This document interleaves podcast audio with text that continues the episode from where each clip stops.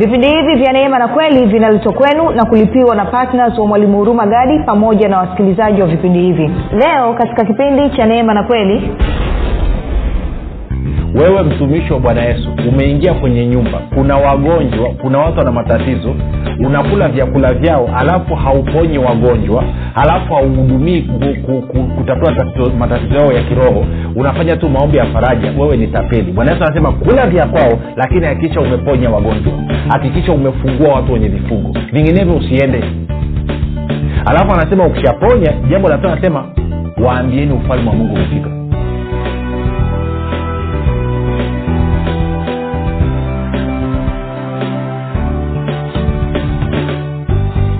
popote pale ulipo rafiki ninakukaribisha katika mafundisho ya kristo kupitia vipindi vya neema na kweli. Jina langu naitwa huruma gadi. Ninafuraha kwamba umeweza kuungana nami kwa mara nyingine tena ili kuweza kusikiliza kile ambacho bwana wetu yesu kristo ametuandalia.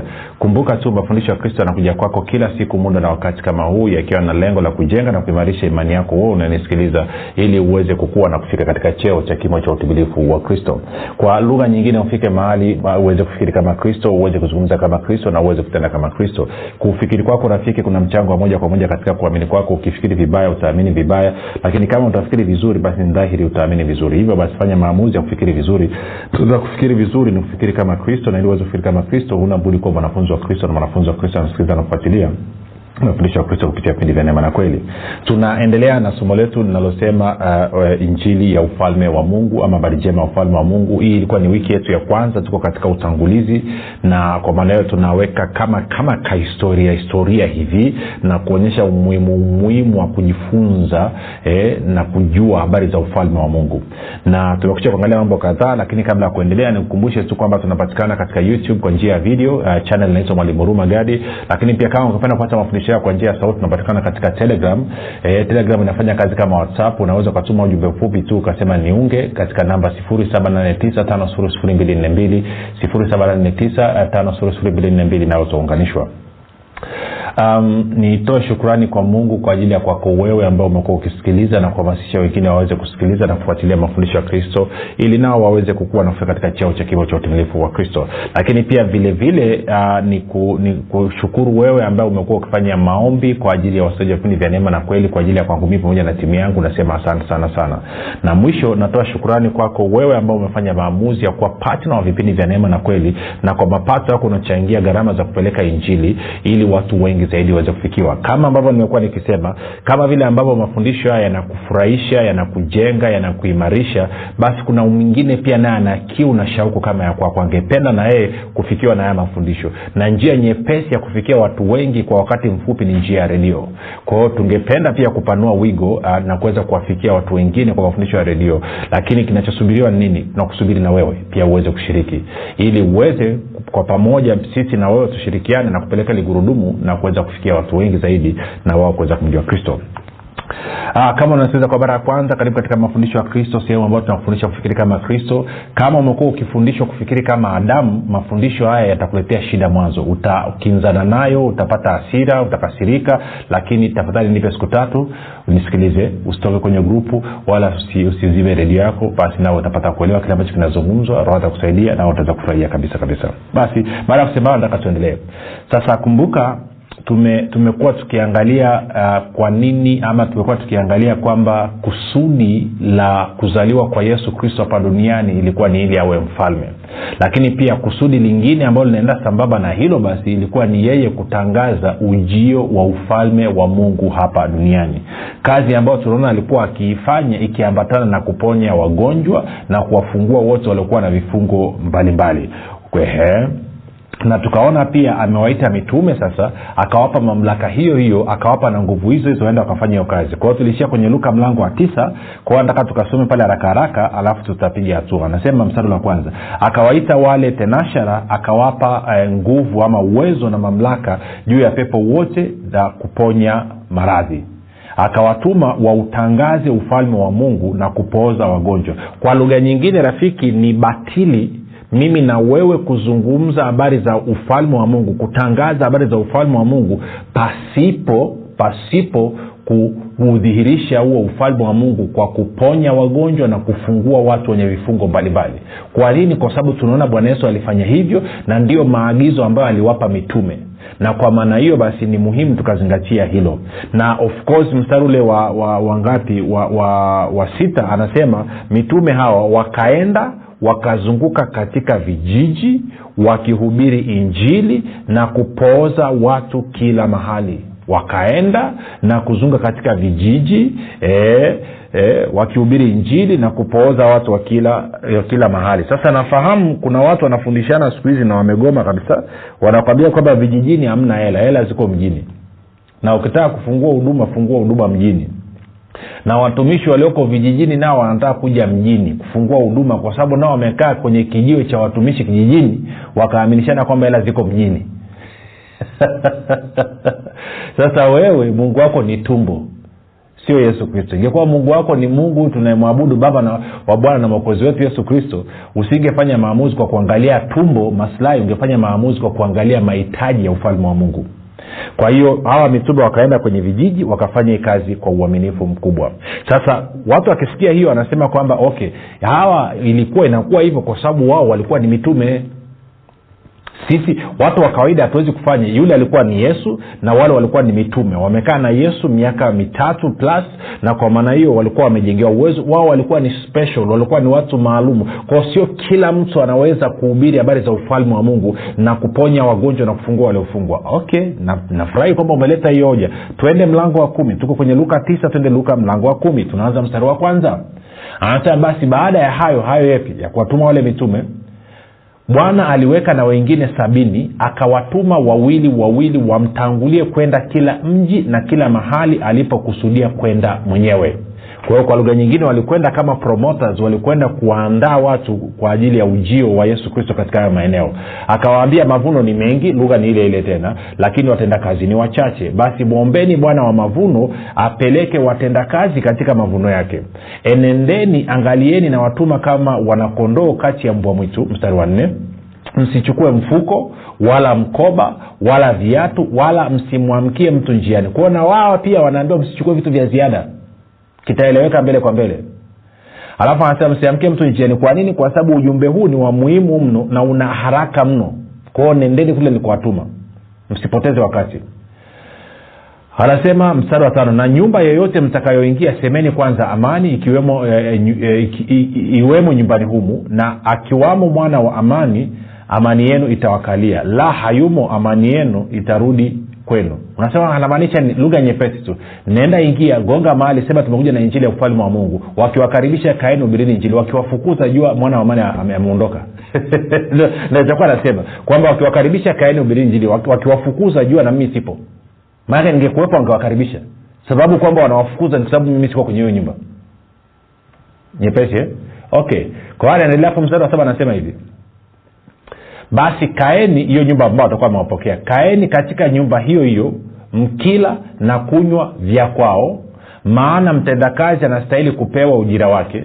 Alafu anasema msihamehame kutoka nyumba hii kwenda nyumba hii. Kitu ambacho ni kigumu sana kwa walokole. Nane na mji wowote mtakaoingia wakiwakaribisha vileni vyakula viwekwavyo mbele yenu alafu tisa anasema waponyeni wagonjwa waliomo waambieni ufalme wa mungu umekaribia. Sasa kuna mambo kama matatu nataka tuyazungumze hapa. Jambo la kwanza anasema kwamba mkiingia kwenye nyumba yoyote kuhubiri njili wakiwawekea kwanza anasema msiameame msitoke msi, msiameame kutoka kwenye nyumba moja kwenda nyumba nyingine kama ambavyo nilieleza kipindi kilichopita. Kuna watu wanakatabia hako. Eh? kuna watu wanakatabia hii vitu unajua nakumbuka kuna watu wanapenda sijui nisemeji wakoje. Nakumbuka mwaka elfu mbili na kumi na moja nilikwenda south africa. Nikaenda kwa mtumishi mmoja yuko uh, pretoria mji mmoja anaitwa gaharangwa uh, anaitwa pasta lasego kwa wale wanamfahamu daniel lasego anaitwa raboni ministries. Kwao nilikuwa nimepiga si nimeongea naye kwa hapa nikaribisha. Nilikuwa na watumishi wengine wa kitanzania watatu kwao nikawachukua tukamwona ujamaa kwao tukafika kule tukafika tukaongea na jamaa. Kwao mimi ndo mwenyeji kwa sababu tulikuwa tukizungumza na bwana kwa simu ndo ametupokea tumepiga stori tumepiga stori tumeongea tumeongea tumeongea tumemaliza. Kwao ikafika wakati sasa tunataka kuondoka kwao akasema ngoja niwape lifti uh, niwasogeze sehemu yani niwapunguzie mwendo ili mtakapokwenda kupanda basi kurudi johannesburg iwe rahisi kuliko mkipandia hapa stendi kwetu. Nikaambia basi hamna shida. Tulivyotoka nje of course mtumishi ana mercedes benz moja kali gari kali kwelikweli kichekesho. Bwana mmoja kati ya wale tuliokuwa nao ambao nimewaalika unajua alichofanya? Akanipiga kikumbo akawai siti ya mbele kakanimejinerwapengine sasa mwenyeji wangu anashangaa. Alitegemea mi ndo nikae mbele tupige story. Lakini nimeshapigwa kikumbo siku nyingi nimewekwa wakaniweka katika nikaweka kitu cha nyuma alafu nikaweka katikati nikaminywa. Ikabidi niwe mpole. Sababu ndo tabia ya balocoles ndivyo alivyo. Ni kwao ikabidi kwao kuna wengine nao akienda kwenye mji akifika ki, fika kwenye nyumba moja akagundua kuna nyumba nyingine ina mandhari mazuri zaidi ina vyakula vizuri zaidi ina mtu anahela wanakimbilia kule hawataki huku duni. Hilo ni tatizo. Kwa bwana sema nyumba utakayoingia utakayopokelewa kaa hapo usiameame hiyo ni pointi moja sana niirudie tena kusisitiza. Kama unataka maisha mazuri ka- ka- katafute kazi na biashara.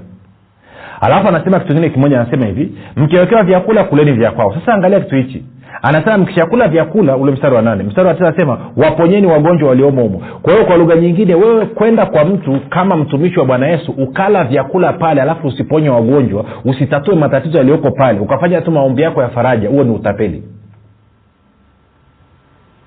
Nirudie.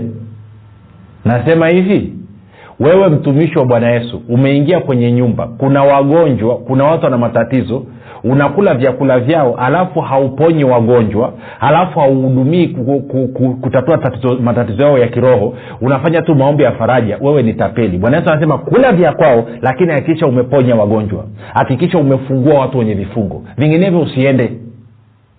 Alafu anasema ukishaponya jambo la tatu anasema waambieni ufalme wa mungu umefika.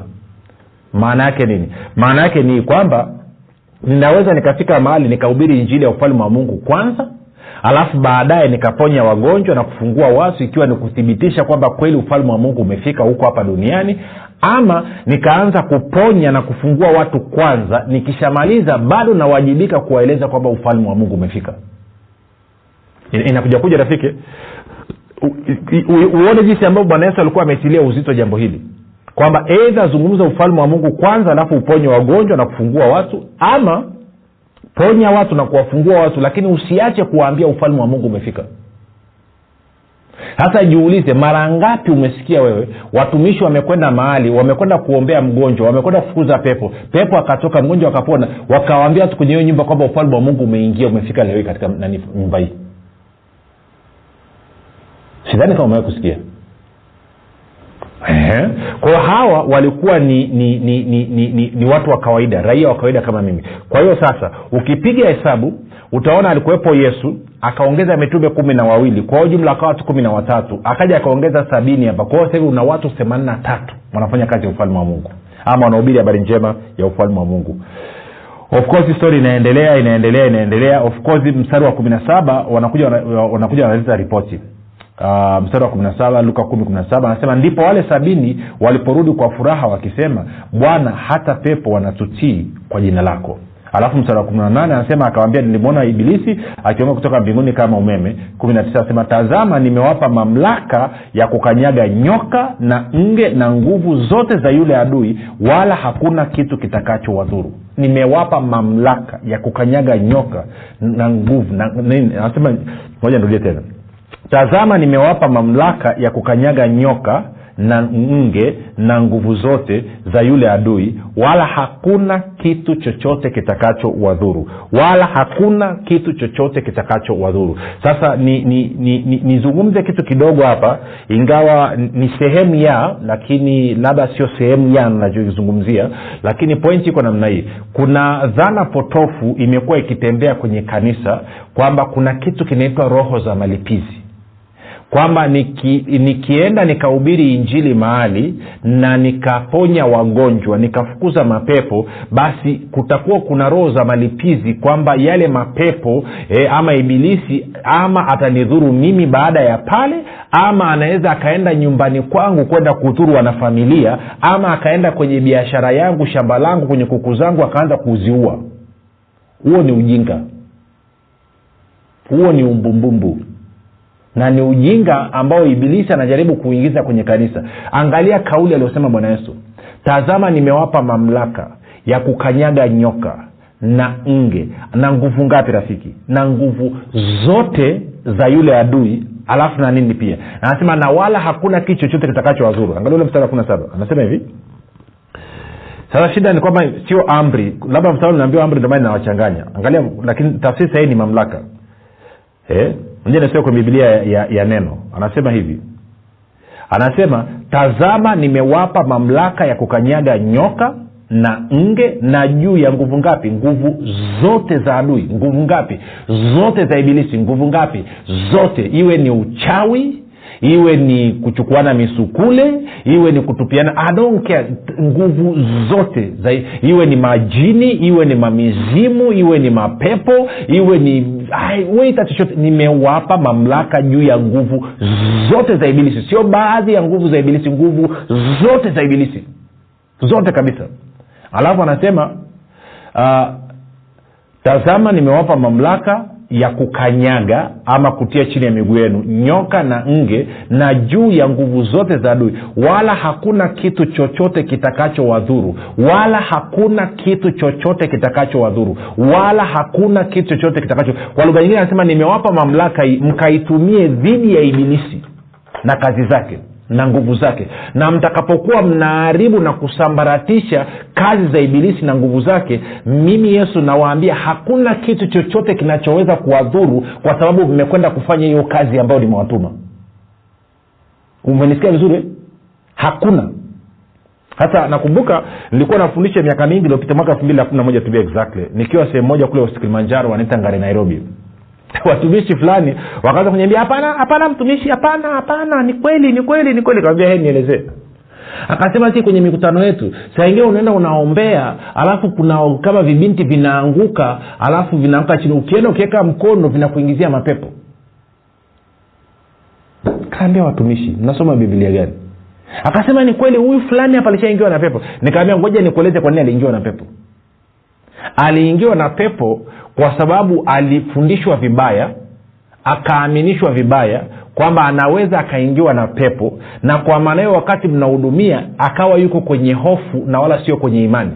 Na wakati anaweka mkono anaweka mkono huku akiwa ana hofu pepo anaweza akaniingia. Na aonavyo mtu nafsini mwake ndivyo alivyo. Kwa hiyo kwa sababu ya kuamini vibaya ukumbuka ukifikiri vibaya utaamini vibaya. Ukiamini vibaya utapata matokeo mabaya. Kwa alivyoweka mkono ndio maana pepo akamwingia.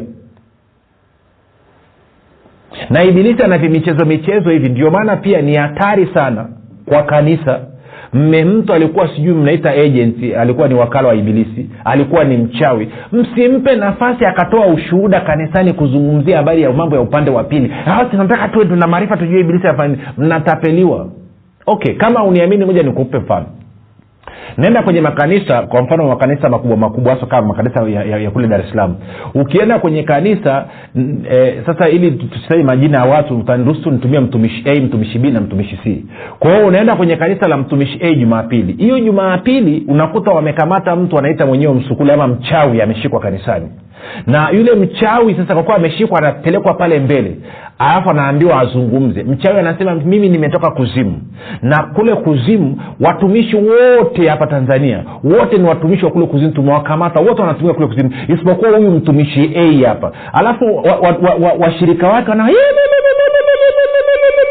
wanasahau wakati huo wakati huyu mchawi anazungumza kanisani kwao ukienda kwa mtumishi bii kanisani kwake naye ameshika mchawi. Yule mchawi wakati huo anasema kwamba watumishi wote tanzania ni watumishi wa kuzimu na kwa maana hiyo tumewakamata. Maanaake ni pamoja na nani? Pamoja na mtumishi a ambaye anasifiwa na mchawi wakati huo huo kwenye ibada kule kwenye kanisa a. Kwa hiyo watu wote tumeweza sipokuwa mtumishi b. Washirika wa, wa, wa mtumishi b wanafanya nini lakini wakati huo huo ukienda kwenye kanisa si nao wamekamata mchawi. Siu kawanisi wapendo mnavyodanganywa?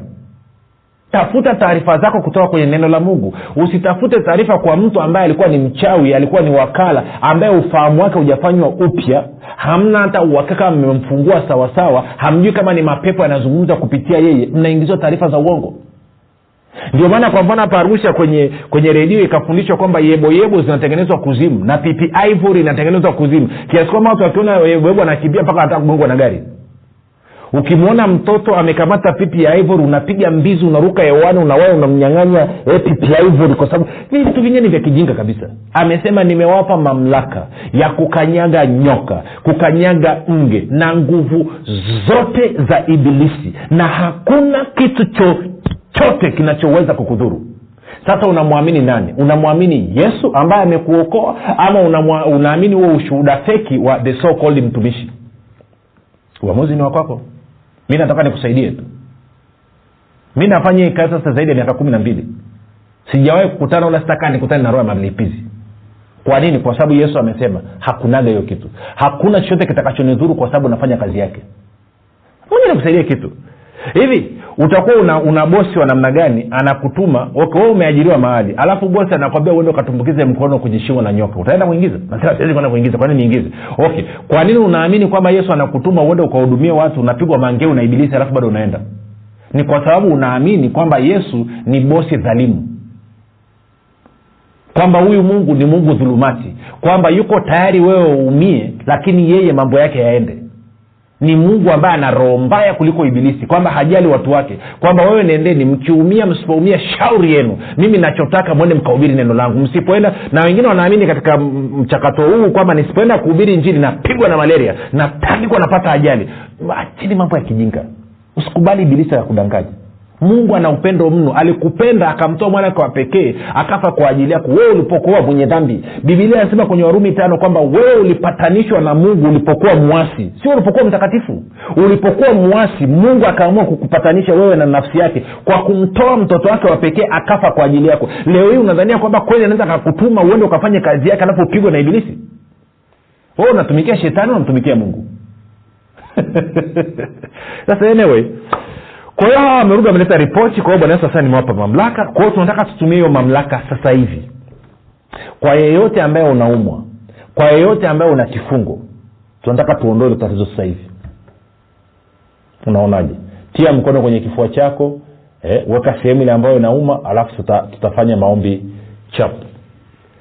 Katika jina la yesu kristo wa nazareti ninaamuru kila ugonjwa ambao unasikia sauti yangu kila udhaifu ambao unasikia sauti yangu kila aina ya pepo na kazi ya ibilisi ambayo inasikia sauti yangu katika jina la yesu kristo wa nazareth ninakuamuru fungasha ondoka katika maisha huyo ndugu. Toka katika jina la yesu kristo. Wala usirudi. Yap safari ni moja. Njia ulioingilia tokea hiyo hiyo. Sitaki ufanye vurugu sitaki uangushe mtu sitaki ulete shida yoyote. Uliingia kimya kimya toka kimya kimya katika jina la yesu kristo wa nazareti ninaamuru uzima sasa hivi kuanzia kwenye utosi mpaka kwenye unyayo katika jina la yesu kristo wa nazareti katika jina la yesu kristo wa nazareti kuna mdada unanisikiliza kwenye kitovu chako huwa yanakuja maumivu makali sana yanavuta. Na yakianza kuvuta hayo e, maumivu yanachoma mpaka mgongoni upande wa mgongoni kwa nyuma unasikia maumivu makali. Ninavyozungumza sasa hivi hayo maumivu yanaondoka katika jina la yesu kristo wa nazareti katika jina la yesu kristo wa nazareth. Katika jina la yesu kristo wa nazareth. Yes kuna mtu ambaye unanisikiliza sikio lako moja lina shida na actually sio tu kwamba lina maumivu lakini limeanza kupoteza uwezo wa kusikia. Sasa hivi unasikia kwa kama asilimia thelathini. Asilimia sabini yote imepotea. Katika jina na, na ni kwa sababu uliingiwa na mdudu huko nyuma. Katika jina la yesu kristo hilo tatizo linaondoka sasa hivi. Katika jina la yesu kristo wa nazareti natangaza uhuru kwako sasa. Katika jina la yesu kristo wa nazareth katika jina la yesu kristo wa nazareth. Kuna kuna mama huko mtoto wako amerudishwa nyumbani na ni kwa sababu ya ada ya shule shilingi milioni mbili na laki moja na haujui hiyo pesa itatoka wapi. Nina habari njema kwako. Yesu kristo ameona changamoto yako. Na hivi ninavyozungumza sasa hivi kuna malaika amekuwa dispatch kuna malaika ametumwa amepewa hiyo assignment. Na nakuhakikishia wala huna sababu ya kuwa na wasiwasi. Kabla ya kufika siku ya jumaatatu hiyo fedha itakuwa imefika mkononi mwako. Katika jina la yesu kristo yes najua nafahamu kwamba leo ni jumamosi. Kabla ya kufika siku ya jumaatatu hiyo fedha utakuwa umeipata na mtoto wako atasoma shule vizuri na wala hutakuwa na tashwishi nyingine yoyote.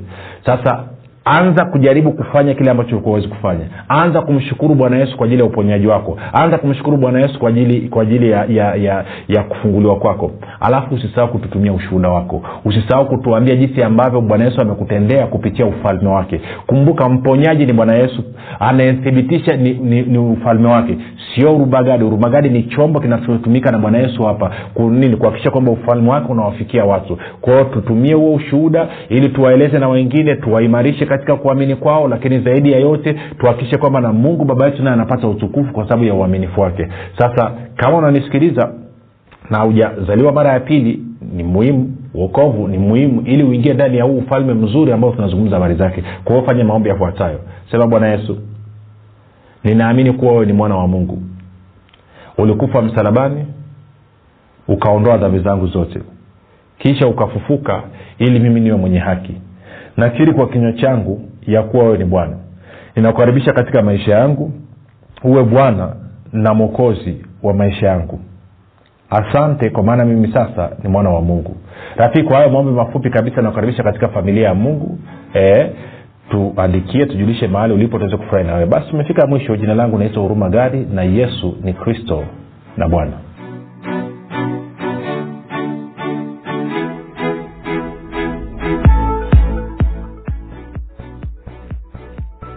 piga simu sasa kuweka oda ya kitabu kipya cha mwalimu huruma gadi kinachoitwa imani makini. Kitakachotoka tarehe kumi na nane mwezi wa saba mwaka elfu mbili na ishirina moja. Watakaoweka oda kabla ya tarehe kumi na nane mwezi wa saba mwaka elfu mbili na ishirina moja watanunua kitabu hiki cha imani makini kwa shilingi elfu ishirini na tano badala ya elfu thelathini. Ili kuweka oda yako piga simu sasa. sifuri saba nane tisa tano sifuri sifuri mbili nne mbili au sifuri sita saba tatu tano sifuri sifuri mbili nne mbili au 7645242 jifunze siri ya ulinzi ushindi na mafanikio kupitia kitabu hiki cha imani makini kati ya mambo ambayo mwalimu hurumagadi amefundisha ndani ya kitabu hiki cha imani makini ni utendaji kazi wa imani sheria ya imani adui wa imani na tofauti ya imani thabiti na imani dhaifu. Na pia ametoa mifano mbalimbali mbali ya matumizi ya imani. Piga simu sasa kuweka oda ya kitabu hiki cha imani makini kwa kupitia namba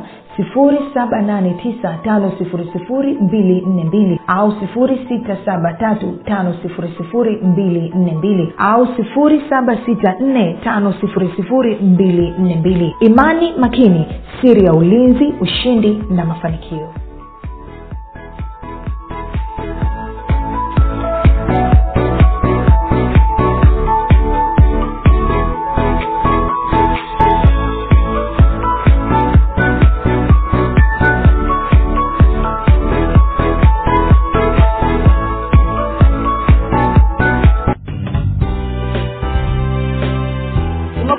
umekuwa ukisikiliza kipindi cha neema na kweli kutoka kwa mwalimu huruma gadi. Usiache kumfolo katika facebook instagram na twitter kwa jina la mwalimu huruma gadi. Pamoja na kusubscribe katika youtube channel ya mwalimu huruma gadi kwa mafundisho zaidi. Kwa maswali ama maombezi tupigie simu namba 7645242 au 673500242